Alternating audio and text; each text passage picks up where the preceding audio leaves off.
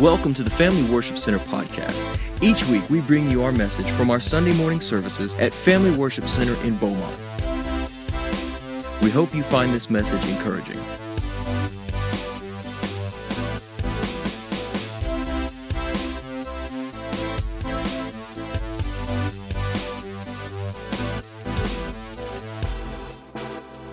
Um, I've got a message on my heart, and it's, it's probably a little different than my usual type of message. We're in, we'll be in First Peter, so if you have your Bibles or want to bring it up on your phone, you can read it. I'm also going to have it on the screen for you. So I want to read through this portion of Scripture first, and then we're going to take a minute. We're going to look at it. I have no expectation of getting done today, so yes, it's about usual. Uh, so anyway, we're going to work on it this morning. Don't forget, next week, of course, we this is the Sunday before Thanksgiving. We'll be celebrating communion and taking taking time together to do that. If you've got a testimony, maybe the Lord's done something just awesome for you this year, and you want to take a moment and share that and give a testimony for the Lord, see me after this service. We'll get you into the program for next week because I, I want to take a couple of minutes there and let people talk about uh, things that the Lord has done, being grateful. Uh, so, First Peter, and to kind of set the, the context for you, First Peter is a book where Peter was writing to the church, the first century church, and was basically addressing the fact that they were going through some stuff.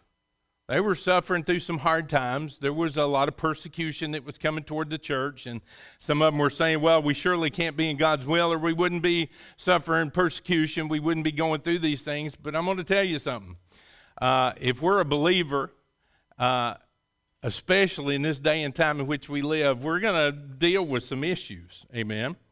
And so Peter's writing this letter, and he's giving them a reason to hope. And so we take up in verse 3 of chapter 1, 1 Peter, and he says, All praise to God, the Father of our Lord Jesus Christ. It is by his great mercy that we have been born again Somebody say amen if you're born again. Amen. That was a little bit weak. I'll give you one more chance on that. If you're born again, say amen. Amen. amen. All right. Because God raised Jesus Christ from the dead. And now we live with great expectation. Amen. Not talking about the Charles Dickens novel. We're talking about having great expectations, though, because the Lord's planning some stuff for us. And we have a priceless inheritance an inheritance that is kept in heaven for somebody down the street, for uh, uh, somebody you work with, for somebody we never met. Maybe, but it's for you. they may get one too, but this is for you. So, a priceless inheritance, inheritance that is kept in heaven for you, pure and undefiled, beyond the reach of change and decay. Amen.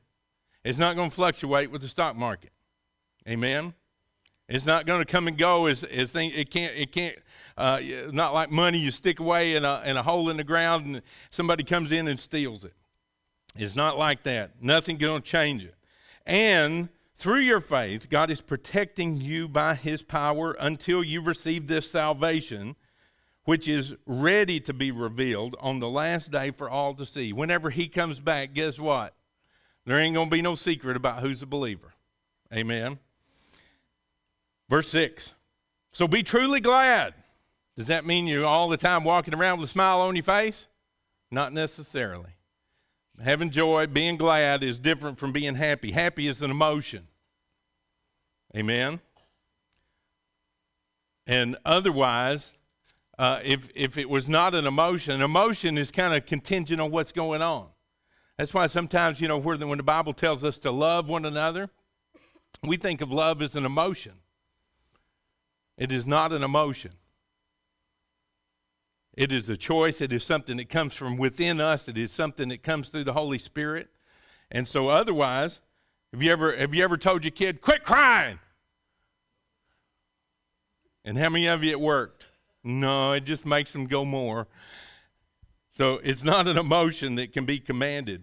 It's something that comes from within. So be truly glad.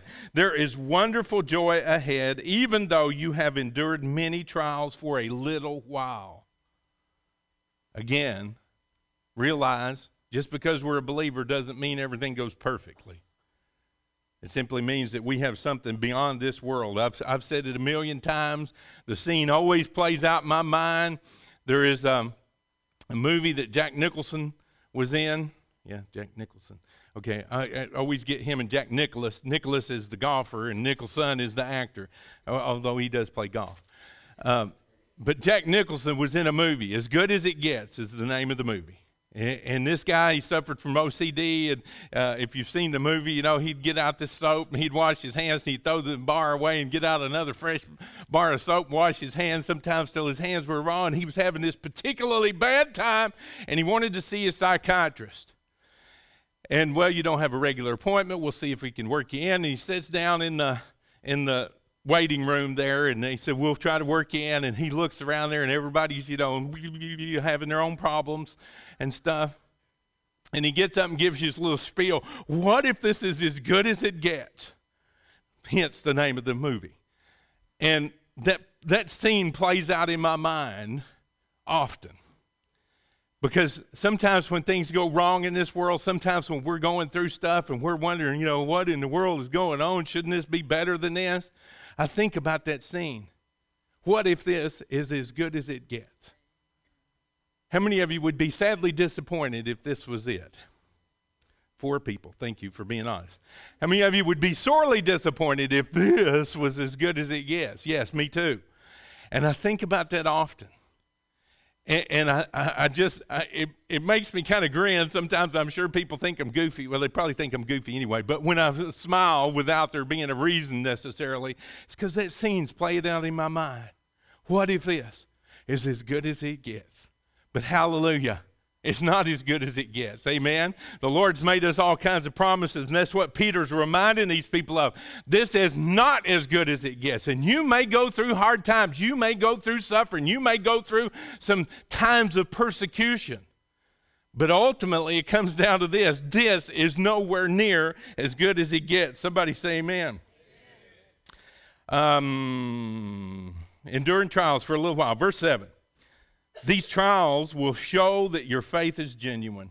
In other words, you're not going to, you can't get to heaven, you can't get to the promised land without going through the, the valley. Amen. You can't get, get through there without going through the desert. Just like the children of Israel couldn't get to the promised land without going through that, that time in the desert. It is being tested as fire tests and purifies gold. And though your faith is far more precious than mere gold, so when your faith remains strong through many trials, it will bring you much praise and glory and honor on the day when Jesus is revealed. Amen. That's good stuff. and it says, when he's revealed to the whole world. And verse 8, you love him even though you've never seen him.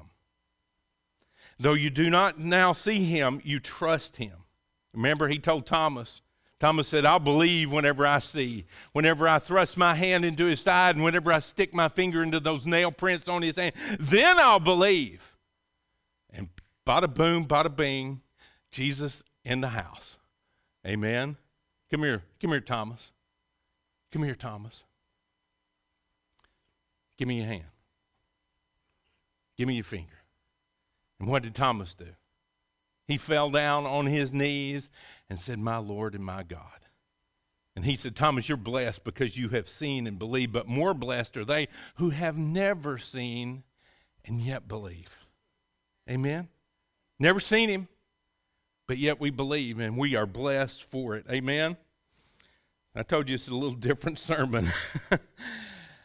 And though you do not now see him, you trust him, and you rejoice with a glorious, inexpressible joy. If you've got a King James or a New King James, that's uh, joy, uh, uh, exceeding joy, and full of glory. Amen. And the reward for trusting him will be the salvation of your souls. In other words, we'll get to be in heaven forever and with him forever. This salvation was something even the prophets wanted to see. The people that we read of in the Old Testament wanted, longed for, desired, would have given everything they own to see the moment that we are living in, to where all it takes to be saved is to have faith and receive His grace. And sometimes we take it for granted. Even the prophets wanted to know more about when, the, when they prophesied about the gracious salvation prepared for you. They wondered what time or situation the Spirit of Christ within them was talking about when He told them in advance about Christ's suffering and His great glory afterward. Verse 12. They were told that their message was not for themselves, but for you. And yet they gladly gave it. Sometimes I think we're selfish. I think if we thought it wasn't for us, we'd say, well, well what's the use? Why are we doing this? And he says, And now this good news has been announced to you by those who preached in the power of the Holy Spirit sent from heaven. It is all so wonderful that even the angels are eagerly watching for these things to happen. Let's pray over that and then we'll get into it. Father, thank you for your word because, Lord, when we read it and we understand, it gets us excited. The Holy Spirit within us cannot help but get excited about what you've got in store. And so, Lord, thank you for giving us that reason for hope. And Lord, as we just look at it this morning, I pray you'd bless uh, the word, bless bless me preaching it, Lord. Let me be able to preach it the way you gave it to me. And Lord, I thank you in advance for the good things you're going to do here this morning, and we give you praise for it all. In Jesus' name, and everybody said, Amen. We need a reason for hope. I don't know overall if there's, I'm sure there probably has been generations that needed hope as much as ours, but I'm not sure of when. We live in a world that's very, very confusing. We live in a world that is full of trouble. We live in a world that is absolutely just head scratching as of late. I don't know about you. I, I do not make a habit of watching the news channels. That's mostly at my wife's behest because she says you can't watch it and not get mad. so I try to try to swear off of it as much as I can. I, I don't watch it, uh, keep up with the news, but I don't watch it a lot. And we're living in a day and a time when truth matters very little. We're living in a time when it doesn't matter what the truth really is. If we say what we believe long enough, that becomes the truth. I feel. Oh my goodness, did any of you watch any of the stuff that's going on on television, the circus uh, of a trial that's going on for the impeachment of our president of this great United States? I didn't say he was a great president. He's a good president, but he, it's a great United States. Amen. I said it whenever I went and got the opportunity to travel abroad uh, whenever they announced that we were back in United States airspace and that we'd soon be arriving at JFK, there was a big whoop went up on the plane, and little did everybody know it was me. I was so glad to get back to the United States. Uh, if you cut me, I bleed red, white, and blue. Now, uh, presidents come and go, and, and, and, and elected officials come and go, but I'm going to tell you something. We, we are looking at trouble with a capital T, in my opinion. Uh, I mean, they had people up there that was, uh, well, did you have firsthand knowledge of this conversation? No, but I, I heard that, uh, that, my brother's cousin's uncle that shops, grocery shops with my cousin, said that this is the way it was. Why are they even up there? So, it, it, again, truth matters so very, very little these days. And I'm troubled about it. I'm troubled about it. Not from the standpoint they'll, they'll sort all this out. And you know how it's going to go is the same way I do. The House is going to convict him, the Senate will, will uh, uh, acquit him, and, and we'll go on from there. So that part's not what I'm talking about. I'm just talking about what this and, and all the lead up to this has done to our nation. We're so divided. We are so absolutely divided along party lines. Uh, I'm a history buff. How many of you didn't know that? Okay, nobody didn't know that. Well, Red, okay. Red didn't know that. uh, I'm a history buff. This is uh, very like unto, if you read history very much, very like unto the early 1860s, which was the lead up, the 1850s, late 1850s, and early 1860s, whenever our nation was divided. Very much the same rhetoric that was going on. And the deal is, I, I had a very, very good friend I mean, he was one uh, who I would have considered to be one of my very best friends. Angie, you know exactly who I'm talking about. Charles Davis was his name, and he's gone on to be with the Lord. But he was a really good friend. And every Monday morning, he would come into my office and we would talk about something. And most of the times, it was politics. And he was on the opposite side of the coin from me. But you know what? We got together and we talked about it. And yeah, every now and then we'd make our good point, you know, and, and all this kind of stuff. But you know what? We, we loved each other. And nowadays, you cannot have an opposite opinion without hating the other person. Just because we disagree does not mean we have to hate one another. You can, you can disagree without being disagreeable. Amen? And, and that's what our nation has lost. We're not in that same arena that we used to be. Nowadays, if you don't share every point right down the line, 100 percentile, you are an enemy of that person. And it ought not be that way. And we are causing confusion in so many different ways in this nation, so much so that we cannot get anything accomplished, it seems. No matter which party seems to be in, in in control, they can't get anything accomplished because of all the arguing and infighting and all that kind of stuff. Now, this is not a political message. I'm just telling you that we are in some, some troubling times. And there's such confusion. Right now, don't, don't hear something I'm not saying. But one of the biggest issues of confusion, especially among our young people, is gender identity. Okay? There is, heard a story. This is years and years and years ago. Uh, there was a, f- a family and they had a, a dog, a female dog, and she got out, got loose, had a little bit of tear through the town, and, and just a little while, here she is having puppies. And so the young kids are in there watching her have the puppies, and oh, it's just a grand thing to see life come into this world, and you cannot be involved in that and not know that there's a God in heaven. Amen. And so here are these little kids, you know, they're peeping into the room, and here's this mama dog, and she's nursing the puppies. And so they, uh, a little boy says, uh, Daddy, Daddy, Daddy said, What are they? And he said, What do you mean? And he said, They're, they're puppies. And he said, No, no, no. I mean, which ones are girls and which ones are boys?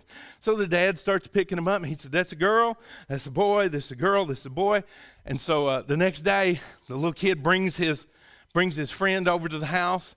And uh, the, the little friend says, uh, well, which ones are, are girls and which ones are boys? And he said, well, my dad said that one's a girl and this one's a boy and that one's a girl and this one's a boy. And he said, well, how does he know? And he said, I don't know, but it's written underneath. there should be no confusion.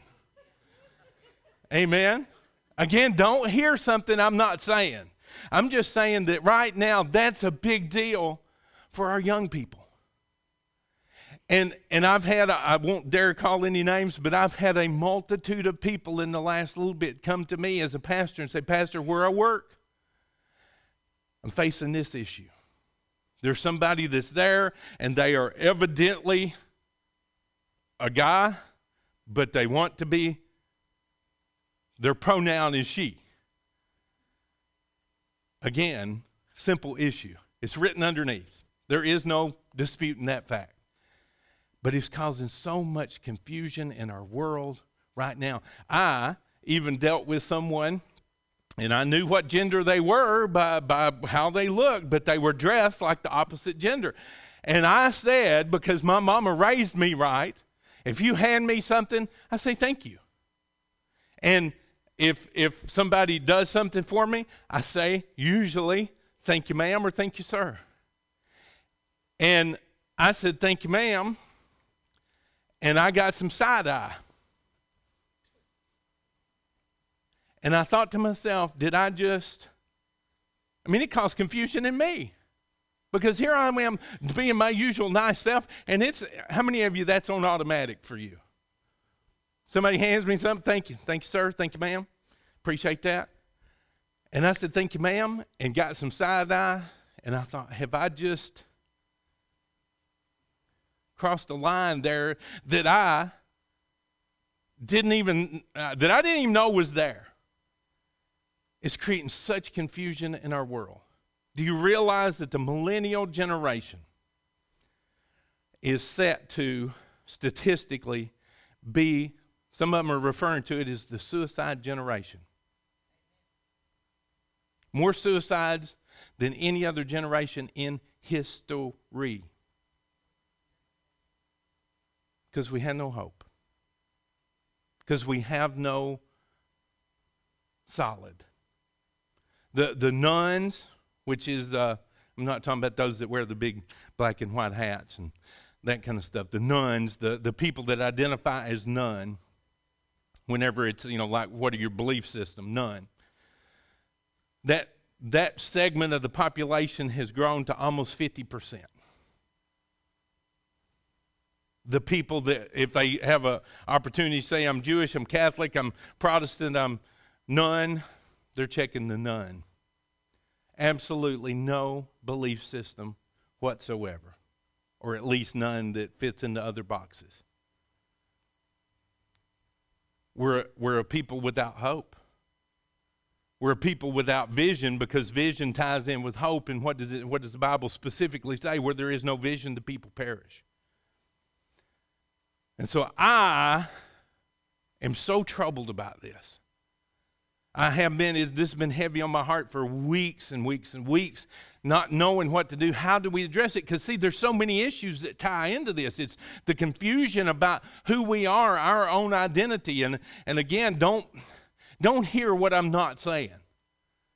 I'm just telling you that we, are the, we should have the answers. But what do you say whenever somebody comes to you and says, I'm having problems in this area, or at my work, I'm having to deal with these issues? The only thing I can do is this right here. And on so many issues, it is so crystal clear that we have to go out of our way to misunderstand it. Male and female created he them. All the way back to the first few chapters. Pretty clear. Again, it's written, it's written underneath. uh, and so here's here's the deal. What what are we to do? We our message is the message of hope. But what, we, what we're dealing with is, is the culmination of everything that's happened along the way because we have become materialistic as a nation. We've lost our roots.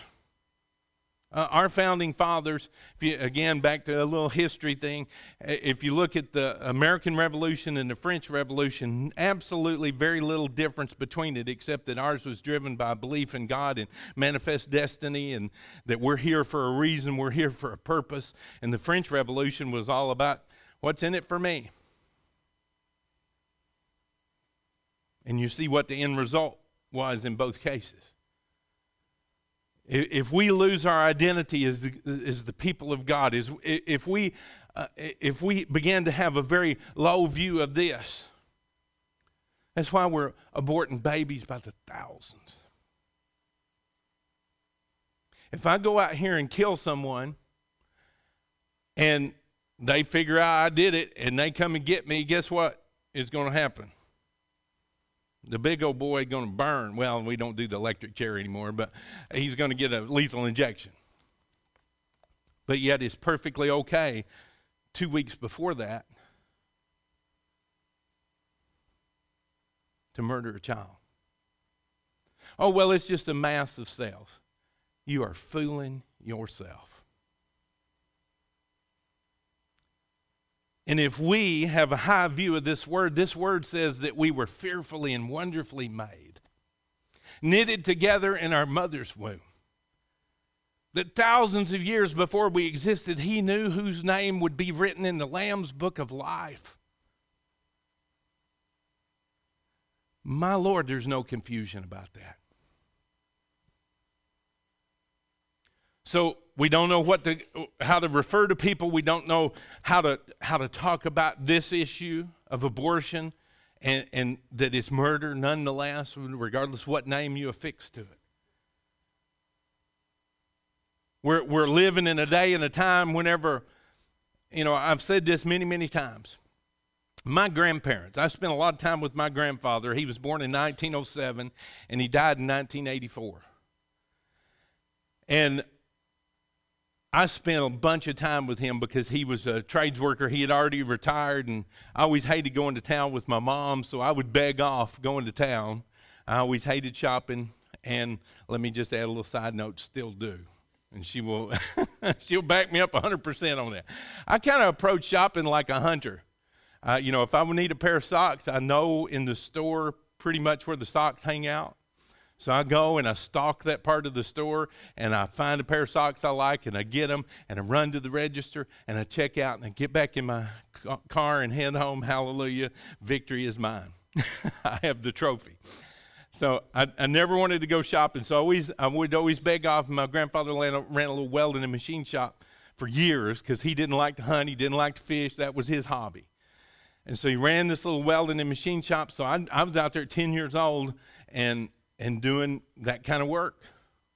And so I spent a lot of time with him, and I knew the stories that he told about how he grew up and how tough it was. And I, there was never a doubt in my mind that my mom knew she could do better than her parents did. My dad grew up to a, to a, a guy who was a, a farmer and when he was 17, he graduated high school. He went and joined the Air Force. He knew he could do better than his father did.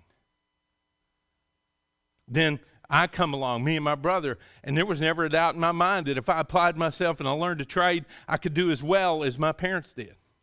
And they did pretty well. My dad worked in a plant, my mom was a stay at home mom. And so they did very well. I knew when, it, when I met Angie, and, and, she and I started dating. I've had to wear down her defenses. I, I, I, asked her out several times, and I finally wore her down, kind of broke down her spirit, and she finally, finally agreed to go out with me. And, and uh, all the in betweens, ins and outs, and everything else, we've been together, counting that time, 36 years this year, coming up on 37. And we knew we could do as good as my parents. When, when my children came along, I suddenly realized that my, my children would be hard pressed to do as good as I did. And their children, man, it's tough. Again, we're looking at a generation without hope in many, many different areas. So, where is the hope? What, what can we, gosh, this is just the introduction, y'all. So I'm in trouble. I'm finishing today. Number one, Peter says this, and we're, we're going to talk about this one verse and then we'll go home. All praise to God, the Father of our Lord Jesus Christ. It is by His great mercy that we have been born again because God raised Jesus Christ from the dead. Do you realize that our hope doesn't lie in a grave somewhere? The resurrection of Jesus Christ is what changes Christianity from every other so called religion in this world, that we don't have a Savior that is buried somewhere. Amen. He went to death, hell, and the grave and was resurrected that third morning. And whenever he arose, it assured us that we would be also risen. That same spirit that dwelt within him dwells within us. And whenever we have accepted him as our Lord and Savior and the Holy Spirit comes and dwells within us, it has sealed and secured our future that we will be raised with him. Somebody ought to be saying amen at this point. There's a, oh, uh, some of you, this may blow some of you out of the water. There's conjecture about where Jesus was really buried. Okay, we have that picture that they show every time you talk about Christ's tomb. That's actually probably not it. When Emperor Hadrian came into Jerusalem, he was wanting to build something where the supposed tomb was, and he had it all leveled and the hole filled in. Okay? There was a guy one time that was over there. He'd got a chance to go to Jerusalem, so he was touring both sites where the presumed t- tomb was and where the one that they show in all the pictures, the garden tomb, you know, with the door and the window on one side. And so he was looking at, at, at both of these sites, and his tour guide uh, was not a Christian. And so he had him taking him to both sites. And the guy was just standing off to the side, and at the second side, he said, How sad it is that you Christians don't even know where your Savior is buried. And the guy said, I turned to him and he said, It's worse than that. There's no body in, in either place. Amen. Why? Because he's risen. We serve a risen Savior. He's in the world today. Amen. And, and uh, again, we come back to the fact that that changes everything. There is no other. If you want to talk about Buddha, hey, there's a place where Buddha's buried. You want to talk about Muhammad? They go and worship at his grave. There's no other religion in the world that has a risen Savior. And his, his resurrection secures ours.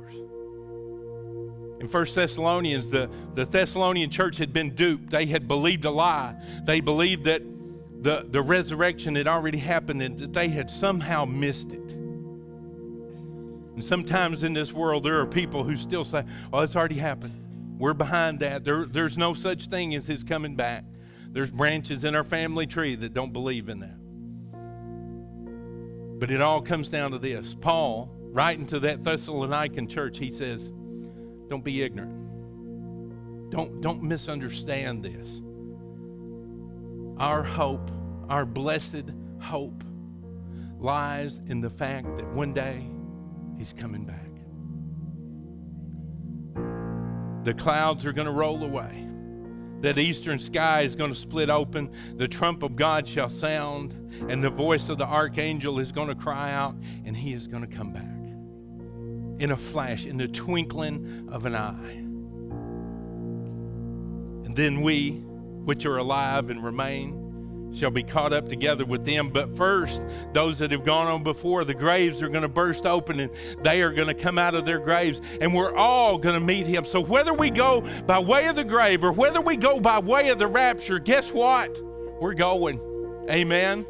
That ought to be the biggest hope that there is. Somebody say amen, amen, and amen.